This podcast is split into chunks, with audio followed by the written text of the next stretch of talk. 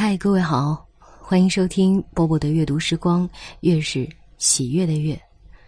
今天我们来听一篇我个人觉得非常有智慧的文章啊，来听王猛，内心安详，从不荒凉。我很喜欢，很向往的一种状态，叫做安详。活着是件麻烦的事情，焦灼、急躁、愤愤不平的时候多，而安宁、平静、沉着、稳定的时候少。常常抱怨不理解自己的人糊涂了，人人都渴望理解，这正说明理解并不容易，被理解就更难。用无休无止的抱怨、解释、辩论、大喊大叫去求得理解，更是只会把人吓跑了的。不理解本身应该是可以理解的，理解不理解，这是理解的初步，也是寻求理解的前提。你连别人为什么不理解你都理解不了，你又怎么能理解别人？一个不理解别人的人，又怎么要求旁人的理解呢？不要过分的依赖语言，不要总是企图在语言上占上风。语言解不开的，事实可以解开。语言解开了，而事实没解开的话，语言就会失去价值，甚至于只能添乱。动辄想到让事实说话的人，比起动不动就想说倒一大片的人更安详。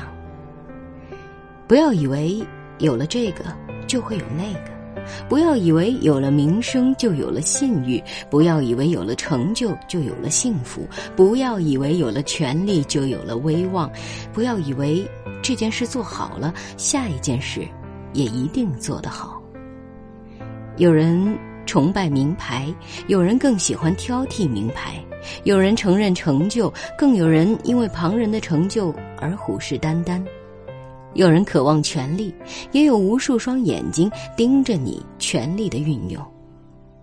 一个成功可以带来一连串成功，也可以因你的狂妄自私而大败特败。没有这一面的道理，只有那一面的道理，就没有戏看了。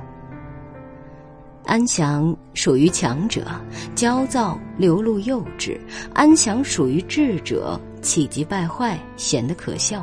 安详属于信心，大吵大闹，暴露了其实没有多少底气。安详也有被破坏的时候，喜怒哀乐都是人之常情。问题是，喜完了，怒完了，哀完了，乐完了，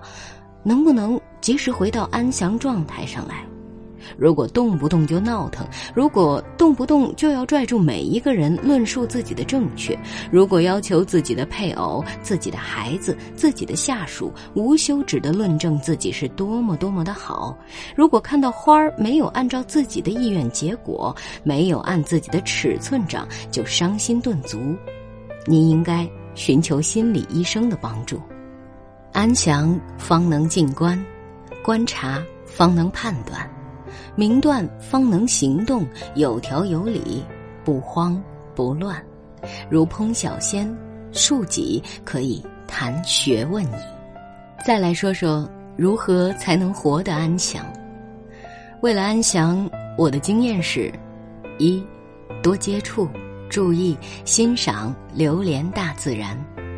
高山流水，大漠云天，海潮汹涌，湖光如镜，花开花落，月亏月盈，四季消长，三星在天。万物静观皆自得，世事动观亦相宜。到了对大自然无动于衷，只知道斗斗斗的时候，您的细胞就要出麻烦了。二，多欣赏艺术，特别是音乐。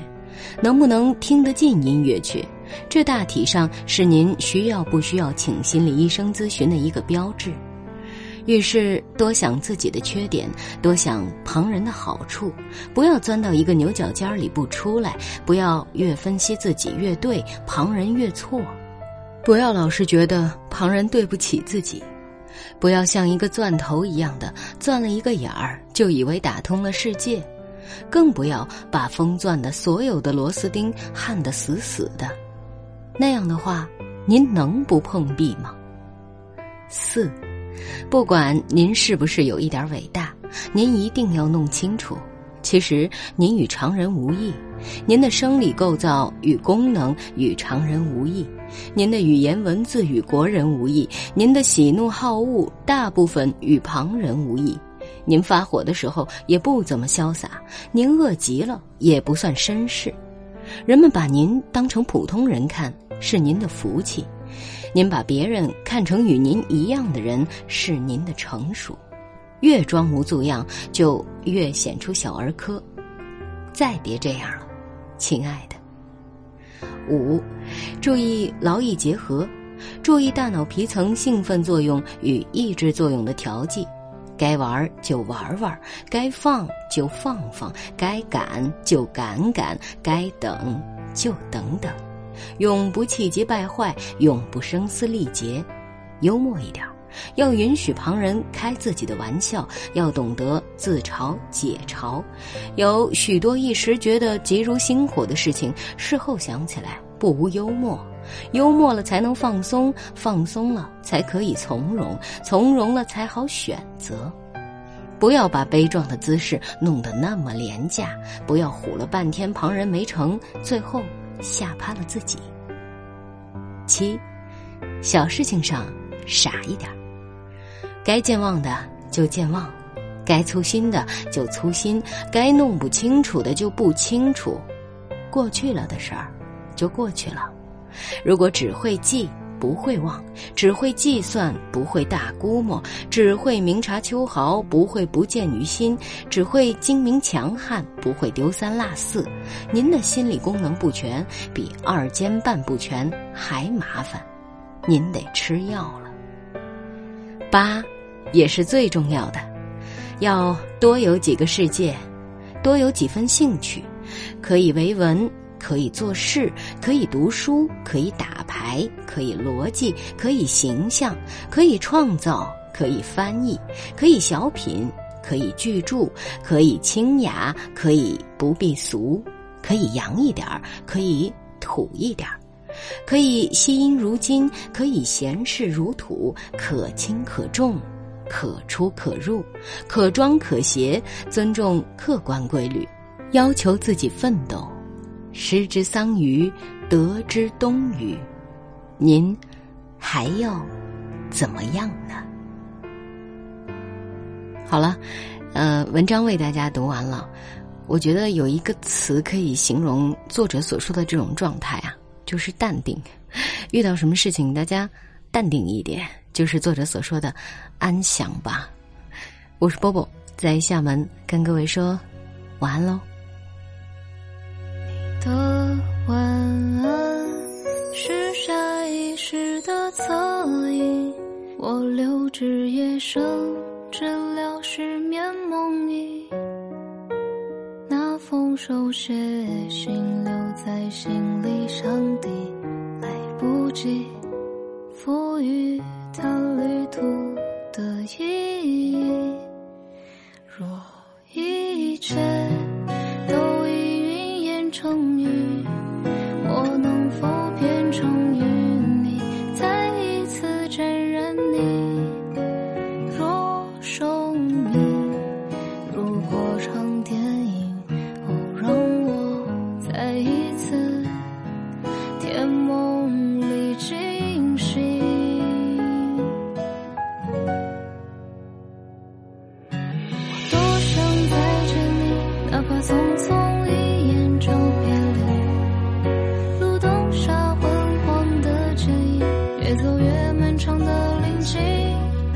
我多想再见你，至少微笑话还能说起。街巷初次落叶的秋分，渐行渐远远去的我们。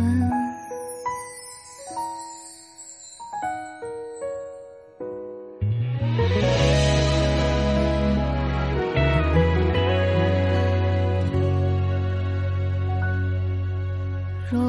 一切都已云烟成雨，我能否变成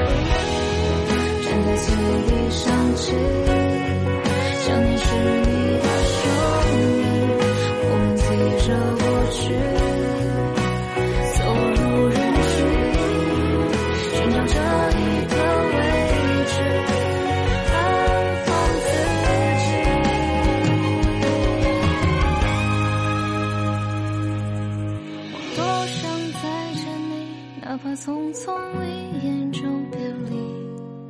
路灯下昏黄的剪影，越走越漫长的林径。我独